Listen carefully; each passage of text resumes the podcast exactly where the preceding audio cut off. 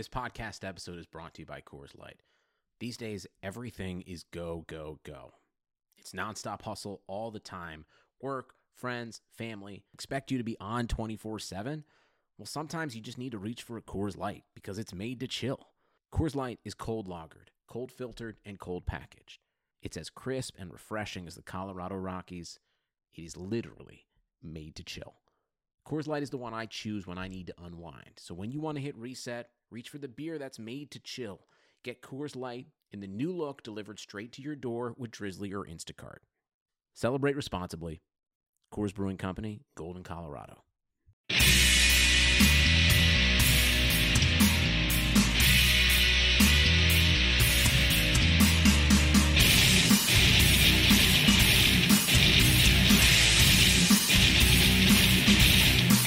What's up, everybody? BJ Cruz here from Two Jabronis with a Wrestling Podcast on the Blue Wire Network with another installment of the Blue Wire Wrestling Pod Squad's ESPN WrestleMania Roundtable Recap.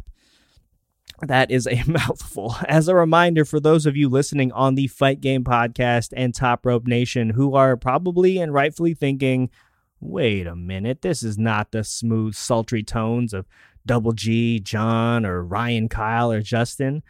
Well, with ESPN and WWE teaming up to air a few classic WrestleManias on actual ESPN airwaves, and yes, that's on ESPN, not ESPN2 or ESPN News or the Ocho.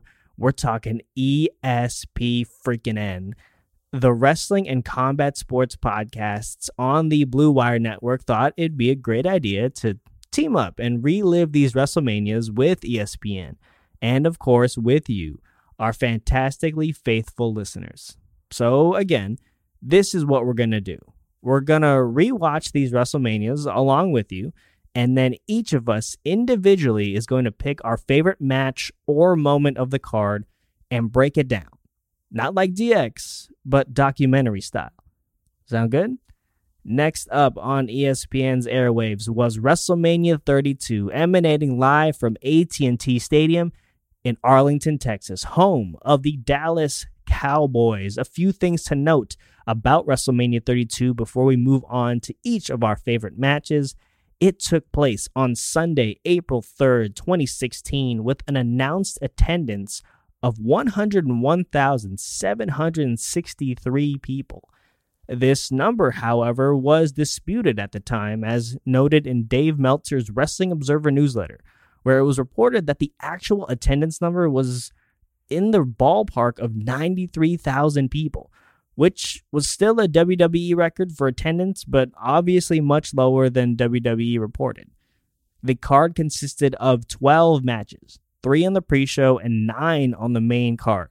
Although one of those quote unquote matches was the six second match The Rock had with Eric Rowan, the main card ran a total of four hours and 49 minutes.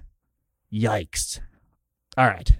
I'm going to take some of The Rock's advice here and know my role and shut my mouth and throw it to one of my Blue Wire Wrestling podcast brethren, Ryan Drosty from the Top Rope Nation podcast, for our first breakdown from WrestleMania 32. Coming up next, Brock Lesnar and that man, Dean Ambrose, will meet in a no-holds-barred street fight. Will Dallas be turned into Suplex City or the Ambrose Asylum? It's the Lunatic Fringe versus the man simply known as the Beast. What's up, guys? This is Ryan Drosty from the Top Rope Nation Wrestling Podcast, and I am here to discuss a significant moment from WrestleMania 32. That is the Brock Lesnar versus Dean Ambrose, now Jon Moxley, no holds barred street fight. And I feel like this match is just overall very representative of WrestleMania 32 as a whole because WrestleMania 32 just wasn't a great WrestleMania by any stretch. And I think when you look at the show now in 2020, you see two guys on this card who were heavily underutilized. That being, of course, Dean Ambrose, aka Jon Moxley, and Stardust, aka, of course, Cody Rhodes. Both of them major stars now with All Elite Wrestling. In fact, Moxley is the current AEW World Champion as we record this. But if you go back to 2016 and WrestleMania 32, I kind of want to make this a broader discussion about how WWE continually drop the ball with the Dean Ambrose character. So, just as a broad overview, when you go back to like 2014 when the Shield split up in June of that year, uh, Ambrose had recently lost the U.S. title. He had a 351 day reign as U.S. champion as a member of the Shield. Uh, so it looked like this was a guy who big things were in the future for. People often talked about him as like the new age Rowdy Roddy Piper. And what we saw immediately after the Shield split up was Rollins, Seth Rollins, of course, get many opportunities to shine. Roman Reigns, of course, many, many more opportunities to shine. And Dean Ambrose continually booked terribly. I mean, I just looked down the list of all of his matches he had after the Shield split up in June of 14, going into WrestleMania 32, just under two years later. After the Shield split up, he had a feud with Rollins, which of course um, made sense. They first interacted in a big way at the Money in the Bank pay per view that year, which uh, of course Rollins won, which he later would cash in to become world champion at WrestleMania 31. Uh, Kane interfered in that, costing Ambrose the match. Rollins and Ambrose go on to have a SummerSlam match that year. Ambrose lost. They had a Raw match the night after that, Falls Count Anywhere. Kane interfered and Ambrose lost. They, they met up at uh, Hell in a Cell. Once again, Ambrose lost, this time because Bray Wyatt interfered. So then Ambrose gets into a feud with Bray Wyatt. And it's loss after loss after loss. He loses to Wyatt at Survivor Series, uh, at TLC the next month, on Raw, Christmas edition of Raw, and then in January in an ambulance match. Four straight losses against Bray Wyatt. At that point, he gets involved in a feud with Bad News Barrett. He loses to him at Fastlane, and he loses to him at WrestleMania 31. That would be Ambrose's first WrestleMania post Shield, a year before WrestleMania 32. Finally, at Extreme Rules in April of 2015, Dean Ambrose gets his first pay per view victory since the Shield had split up. That's right, almost a year later, he defeats Luke Harper at Extreme Rules. After that, once again, he's feuding with Seth Rollins. Uh, in May of that year, he gets a win on Raw. It's a non title match. They parlay that into a fatal four way match at the Payback pay per view, which also involved Randy Orton, Roman Reigns, and uh, he loses. Okay. Then there's an Elimination Chamber match. It's a DQ victory for Ambrose. Of course, the title didn't change hands. At this point, I should have mentioned Seth Rollins was the World Heavyweight Champion. Uh, this was Rollins' first big significant feud after winning the title at WrestleMania 31. They have a ladder match at Money in the Bank. Once again, Ambrose loses. At that point, they turn Ambrose back to his old partner, Roman Reigns. And he and Roman Reigns have a tag team feud with the Wyatt family. It's during this feud that Braun Strowman would debut. Eventually, as you all will recall, very unfortunate circumstance, Seth Rollins was legitimately injured at a house show overseas in November. The world title was held up. There's a tournament to crown the new champion, a 16 man tournament, and it ends up coming down to Roman Reigns and Dean Ambrose, the former Shield members at the Survivor Series, and of course, Roman Reigns won the world title. Dean Ambrose, once again, on the lo- losing side of things. All right. Then we get to December. We're just a couple of months before this match with Brock at WrestleMania 32. We get back on the board winning here. At December's TLC, Dean Ambrose wins the IC title over Kevin Owens. Right, it's his first singles title after losing the uh, US title almost two years earlier. At the 2016 Royal Rumble, you may remember and I'm sure this is going to be talked about on this podcast if it hasn't already. We had the world title on the line. Triple H won the world title at the 2016 Royal Rumble. Dean Ambrose was the last man left with Triple H in that Rumble, but Triple H won. In February, on Raw, Ambrose lost the IC title back uh, to Kevin Owens in a fatal five way match Fastlane, February 2016. We have Roman Reigns taking on Brock Lesnar, taking on Dean Ambrose. This is to, to determine the number one contender for WrestleMania 32. Who takes the fall? Of course, it's Dean Ambrose, pinned by Roman Reigns. So we know at this point it's going to be Roman Reigns and Triple H at WrestleMania. The next night on Raw, Ambrose challenged Brock Lesnar to a WrestleMania no holds barred street fight. Paul Heyman accepted the challenge. Now, between then and WrestleMania, there was a chance this could become the title match. In fact, at March's Roadblock pay per view that year, uh, we had Ambrose taking on Triple H for the world title. Once again, he is bested by that guy, Triple H. So we're at WrestleMania now. And at WrestleMania, we've got Brock Lesnar, one of the most significant singles competitors for Dean Ambrose to face. No doubt about it. Brock Lesnar, one of the biggest stars, if not the biggest star on the roster. For me, this is an opportunity for Dean Ambrose to overcome all of that bad booking I just went through to become a major star for this promotion. Then you have the fact that it is a no holds barred street fight. So basically, you could protect Brock Lesnar in the loss here. It's perfect. I thought going into this match, Dean Ambrose was certainly going to win. But Brock, you know, could say, oh, you needed all those weapons to beat me. Didn't go that way, guys. Brock Lesnar defeats Dean Ambrose in 13 minutes in a match that I would say was pretty forgettable. Now, if you look at Brock Lesnar and his WrestleMania history since returning to the promotion the night after WrestleMania 28 in 2012, at WrestleMania 29 in 2013, he lost to Triple H. Sensing a theme here with Triple H? Triple H beat Brock Lesnar at WrestleMania 29 in a no holds barred match. Of course, at WrestleMania 30, talked about this on the podcast last week. Brock Lesnar defeated The Undertaker, the ultimate WrestleMania victory. And at 31, the year before, Seth Rollins cashed in his Money in the Bank briefcase during the main event that involved Roman Reigns and Brock Lesnar, but it was Roman Reigns that took the pinfall. Rollins pinned Reigns. Brock Lesnar was protected in that loss, and that brings us to WrestleMania 32. So, my point is Brock Lesnar just he didn't need the victory over Dean Ambrose. Regardless of what would have happened in this match, Brock Lesnar's spot is secured.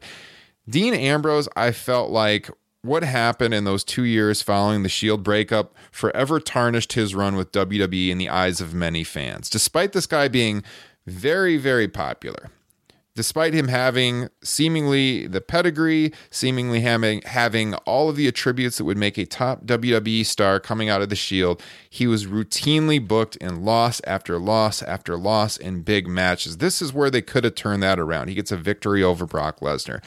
It wasn't to be. Brock Lesnar won the match following an F5 onto a pile of chairs to cleanly beat Dean Ambrose in Dallas that night. Huge error, in my opinion. They did try to rehab Dean Ambrose later on. It wasn't actually that much longer after this that he did get his one singular WWE Championship victory uh, that summer, the summer of 2016. But for me, I think they had already dropped the ball. I think Ambrose was already becoming very, very frustrated with his usage in WWE. And all you have to do is look back at some of those interviews he gave when he left the WWE last year to hear him talk about just how frustrated he was. And we're seeing this guy come alive in AEW. He is a guy who is super charismatic, who loves the business. And it's very frustrating to hear him talk about you know how WWE dropped the ball with him and how frustrated it made him because I'd have to agree. I think I think you just you go you go through the back catalog of all those matches between 2014 and 2016 and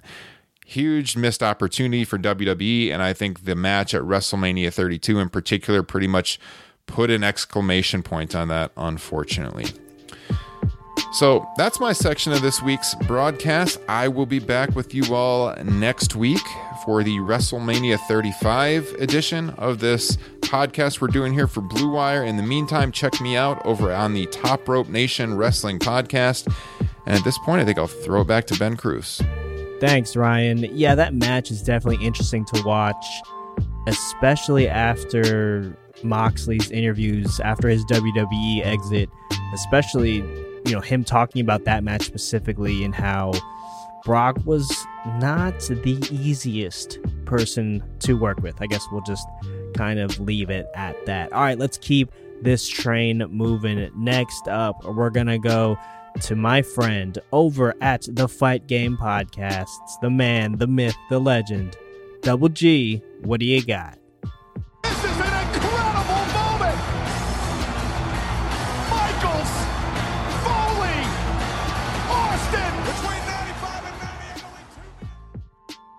Double G from the Fight Game podcast. And my favorite match moment from WrestleMania 32. Well, there, there's a few of them, and and I think uh, looking back, uh, I think I think you know just the idea of this gigantic show, WrestleMania 32 from Jerry's World in Dallas. They they missed an, an opportunity to have like a historic show, um, but there were some good moments. Now live, uh, you know, I, I attended live in Dallas. It was my fourth WrestleMania that I've actually been to live. And Jerry's World is gigantic. It is a phenomenal place to, to watch a show. But um, because it was so big, sometimes, you know, it took a little while for, for the crowd or for you to really, you know, feel the crowd necessarily. But uh, these three moments that I'm, I'm going to mention, uh, I thought were, uh, you know, were, were the kind of you know biggest pops like people who I was watching with the uh, F4W online community. Shout out to them. Uh, we were kind of like you know we were expecting a, a big show, and, and on paper maybe it wasn't going to be the best wrestling show of all time, but I think uh, we expected it to be a little bit better than it was. But um, the one thing that I do remember is they didn't let us get into the building forever. I don't exactly remember. I think we heard a couple of different stories, like the electronic ticket machines were down or something. So when we actually got into the building, it was already uh, the end of the opener, which was I think Kalisto and Ryback of all people was the match.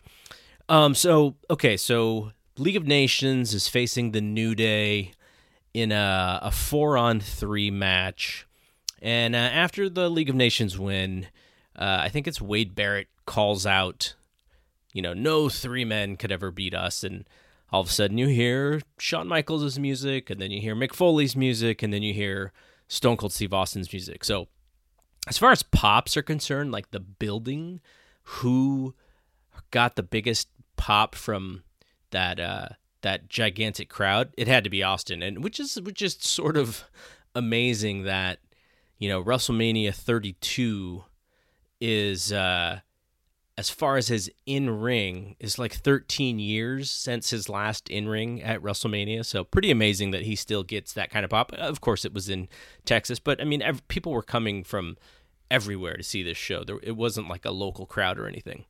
So they do their thing, and Austin and, and Shawn and Foley and uh, they they beat up those guys, and then the New Day come in and they try to dance, and there's a little bit of dancing going on. Austin, Shawn, and Foley are doing some bad dancing, and then uh, Austin hits Xavier Woods with the stunner, and they all drink beer.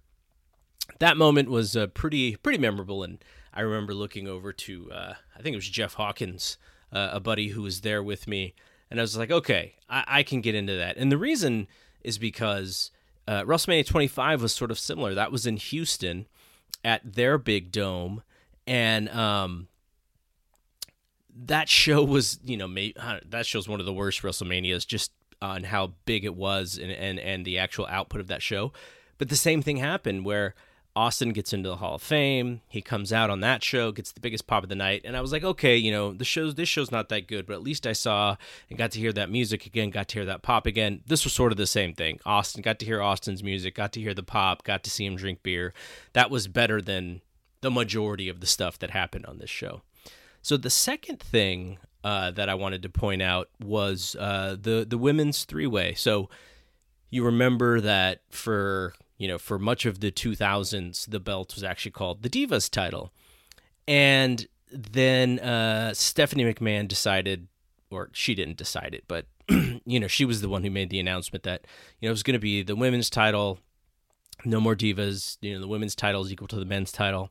And they did a lot of like historic stuff uh, when it came to that weekend for the women. And I think Lita was there, and she was, you know, she was the one who was going to present the the winner the new belt. Charlotte comes in as a Divas champion, and I just realized as I was watching this match back that the real sort of evolution or whatever, whatever you want to call the the Divas movement, kind of started exactly the year before WrestleMania 31 uh, the NXT show, Charlotte and Sasha. I think it's Charlotte and Sasha uh, had a really good match on that show that the crowd was just crazy for. So fast forward a year, it's now Charlotte and Sasha and Becky Lynch. Becky Lynch is not quite the man yet, though she I think she's figuring out her character, what sort of eventually evolves into that man character. And um, the thing, the most memorable thing about this match the match was good actually. You know i think it's sort of forgotten a little bit in wrestlemania lore. Uh, it was a really good three way i think the people didn't really want charlotte to win you know and charlotte's always going to be overpushed by by wwe she's got the look she's got the lineage she's athletic she's tall um, and and she's a really good athlete. Like i have no problem with charlotte but at this point i think there was an opportunity to really shoot sasha banks to the moon she comes out with I think Snoop Dogg is her cousin and he's rapping and she's coming out. She looks like a gigantic star in the making. And you know out of the three women Becky's actually the the least charismatic out of the three which is kind of funny if you think about that now. But Charlotte had to win. That was kind of the thing, and uh, and I think it was a missed opportunity for Sasha because she's got, she's the one with a little bit of something different when it comes to the women. Now, you know, today, you know, she she's she gets hurt a lot, and and that's part of the reason why she doesn't uh, get pushed as much. But at this point, I was just like, man, this woman is a gigantic star, and it comes across very well on TV.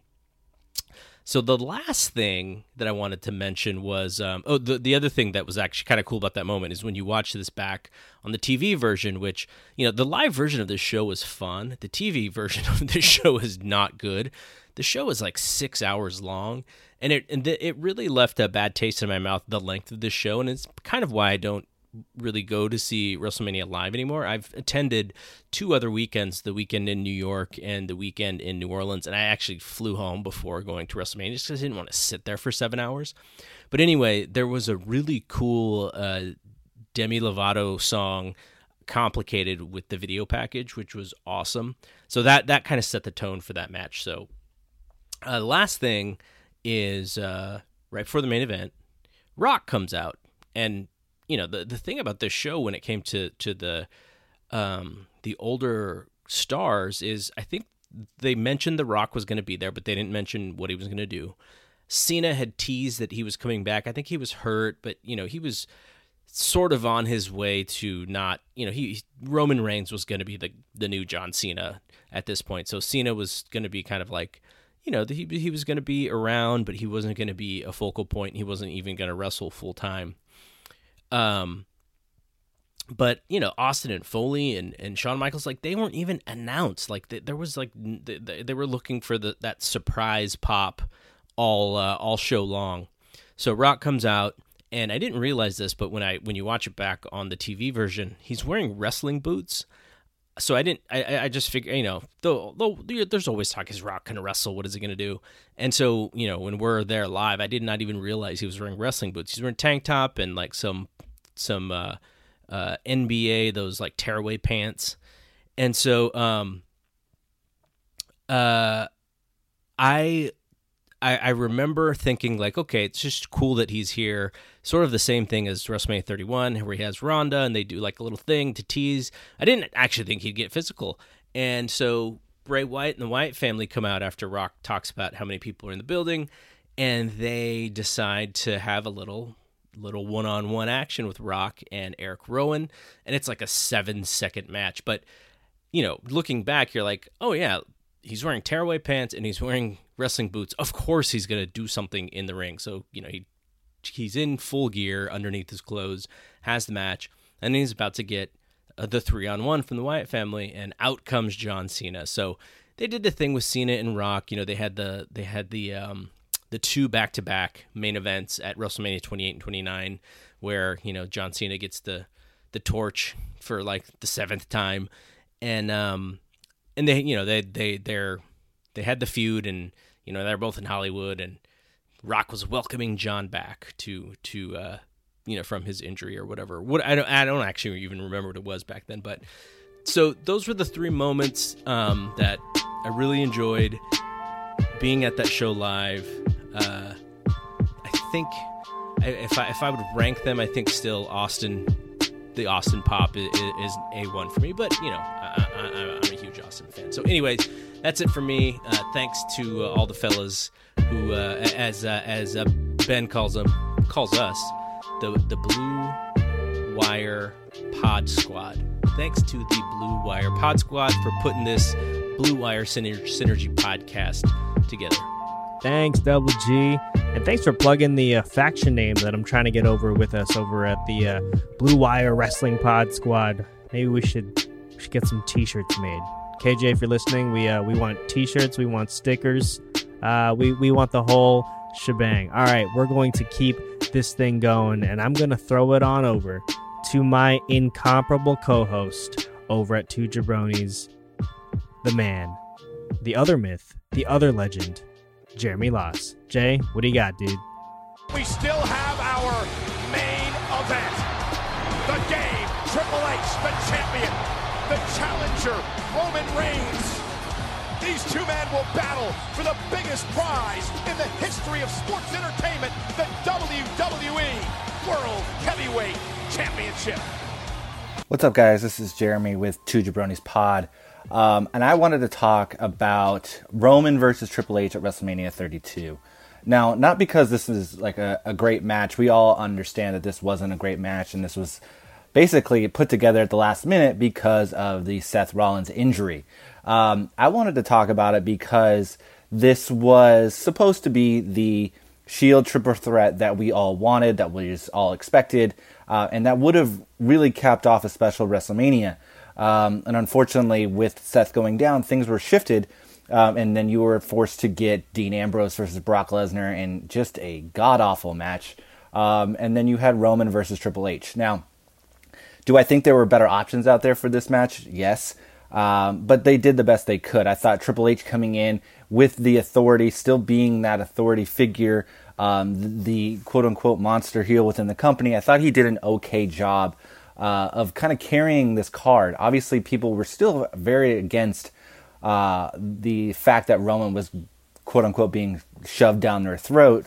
Um, and you could hear that at the very end of the card. Like they went off the air with the crowd booing uh, because they didn't want to see Roman as the champion. Now, um, imagine the scenario where we have on this card as the main event Dean Ambrose versus Roman Reigns versus Seth Rollins. Seth Rollins still the champion, and we have that moment that never actually came. Like we had teases, we had mini matches here and there, many things happening here and there, but like what was supposed to happen was the Shield triple threat at WrestleMania. That was supposed to be it. Uh, none of them were like this was the height of all their powers. To be honest with you, I mean Seth has obviously gone on to be um, a, a triple crown champion, but if you think about it, this was peak Seth Rollins. Him as the chicken shit heel, as the leader of the authority. Um, he was never. He's never been better.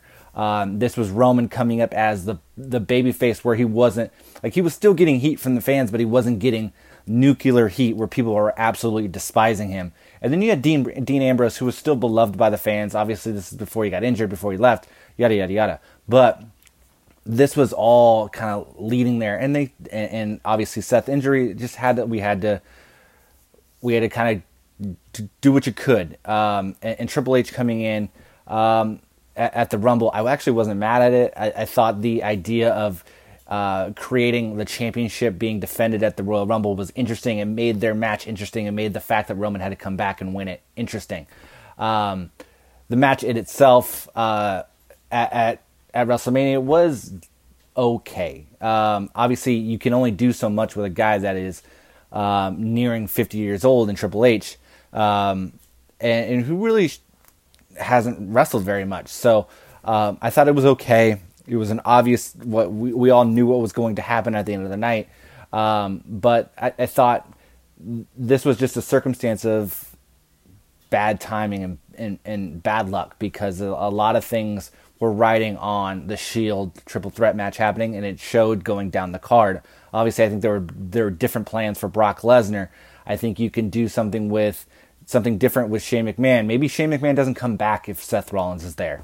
Uh, maybe you do Brock versus um, Undertaker in Hell in a Cell, um, and that's your secondary match there. So um, that's really what I wanted to talk about. To be honest, the, the match that really stole the card that night was the women's triple threat match. It really set off the women's revolution. So you had Charlotte versus Becky versus uh, Sasha Banks. But um, for the main event, I thought it was an okay situation. They made the best of what they could out of a shitty situation, which was Seth Rollins getting injured and really costing us the chance to see a special Shield triple threat match. Thanks, Jeremy. That may be the nicest thing I've ever heard you say about the Shield, hater. All right. I guess it's uh, it's my turn. So let's go.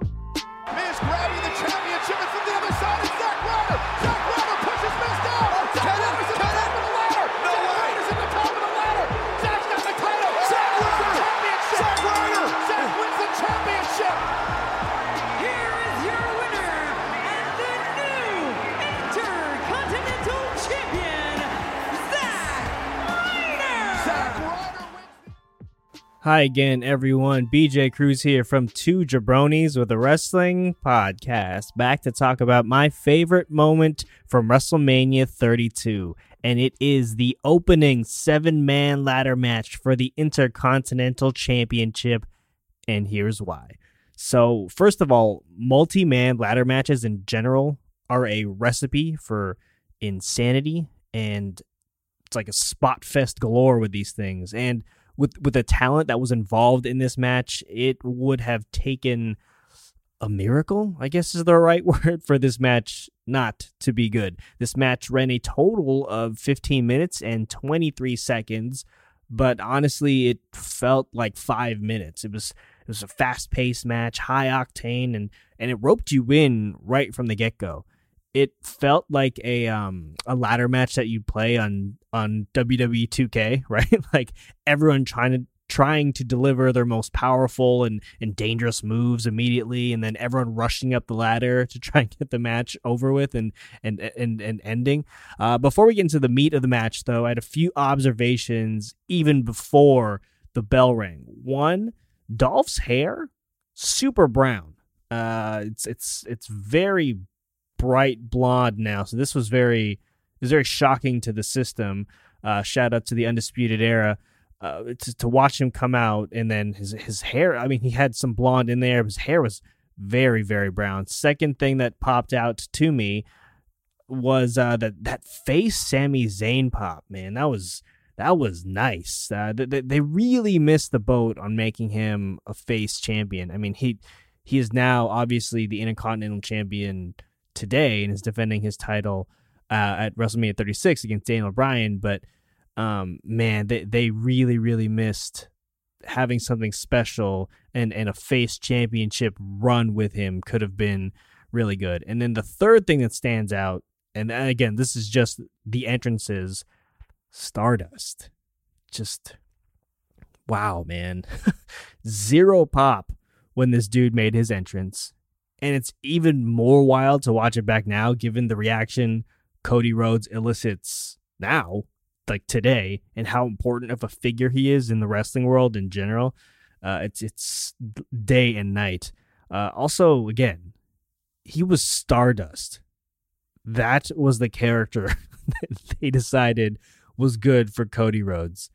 Oh man, I, I I'm just gonna move on before I get even more upset. So right when the match started, I mean, you you knew it was going to be a good one with Sami and Kevin Owens squaring up and just going at each other. Like that was the first piece of action, aside from everyone else kind of rolling out of the ring.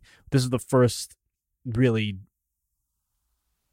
focal point um, action in the middle of the ring. So that that was awesome to see. From there, the spot fest just freaking commences, man. With uh, a lot of these spots naturally uh, involving some elite ladder usage. My God. First, Zack Ryder's suplex reversal into a neckbreaker on the ladder on Stardust. Fantastic. Then KO's uh, back body drop of uh, of Sami onto the ladder. That looked like it actually hurt. Uh, but both of those were the the appetizer to the first main dish of ladder spots. So Sami Zayn's dive over the top rope through the ladder onto everyone was incredible. Like the precision, the timing to pull that off is just unreal. Uh, the next holy shit spot, I guess you could say, was Sin Cara being pushed off the ladder by Sami Zayn, but Sin turns getting hurt into a springboard off the top rope onto everyone on the outside. Absolutely incredible. I mean, admittedly, Sin Cara was probably the guy I was least excited about being in this match, uh, but he hands down delivered two of the best spots with that one, and then the crossbody onto Stardust, who was on a ladder that split in half. That was that was freaking unbelievable. Um, another spot that I enjoyed in this match, uh, which I thought was great, was Dolph, Zig- Dolph Ziggler's personal super kick party uh, he had in the in, in the middle of the match. There, I think he delivers um, a great super kick. And I know I know the move has been bastardized a bit over the last few years. Um, a bit is being generous, but um, a good one still de- definitely gets that ooh reaction from the crowd, and and Dolph hands out some great great super kicks. And the uh, the last spot I thought was absolutely bonkers, as my co-host would say, was the half Nelson suplex Sami delivers to KO onto the ladder toward the end of the match. I I I, I don't even know how you can do that move safely without anyone getting hurt, and it legit looked like KO was hurt because two referees immediately ran over to him, but obviously was okay because they let him be shortly thereafter, or maybe they figured, you know, the match is almost over, like, you know, he'll be all right. But man, the violence of that move during that moment of the match was was spectacular. And then of course the match ends with Zack Ryder Zack Ryder, I'm sorry, surprisingly going over and, and winning the Intercontinental title. Uh, it was a great moment in watching back, seeing how over he is is kind of wild. Like now they they use him basically as a jobber um, on on Raw, and you know he's on main event and pre shows. But this dude had the crowd in the palm of his hands during this time. Like the crowd was chanting "woo" with him and everything, and and the moment with his dad after the match was also very cool. And rewatching this match was a reminder that that Zack could and should be doing more than just being a podcast star with his action figure podcast. And I don't know, maybe I'm just saying that because I'm trying to lessen the wrestling podcast competition and it'd be less if he was more busy with a bigger role in WWE. I don't know. Uh, WrestleMania 32 as a whole definitely had its ups and downs, but this was a very up way to start the card and set off the evening on the right foot. Woo, woo, woo. All right, everyone. Thanks so much for listening to this mega collabo roundtable of sorts from the Blue Wire Wrestling Pod Squad. I, I, I think I like it the more I say it, so we got to get that on a t shirt. We hope you enjoyed it no matter what feed you're listening on, but please do go show some love to the other wrestling pods on the network that you might not be listening to quite yet, especially the three shows you heard from today. Find the Fight Game Podcast, Top Rope Nation, and Two Jabronis with a Wrestling Podcast on Apple Podcasts, Spotify, or wherever you download your podcasts. And if you're one of our fantastic Apple Podcast users, please, please, please subscribe and rate all of these shows five stars. And follow the shows on Twitter. The Fight Game Podcast is at Fight Game Media. Top Rope Nation is at Top Rope Nation. And Two Jabronis with a Wrestling Podcast is at Two Jabronis Pod. We'll be doing this all over again next week after ESPN airs WrestleMania 35. So stay locked to all of our feeds and we'll talk to you soon. Peace.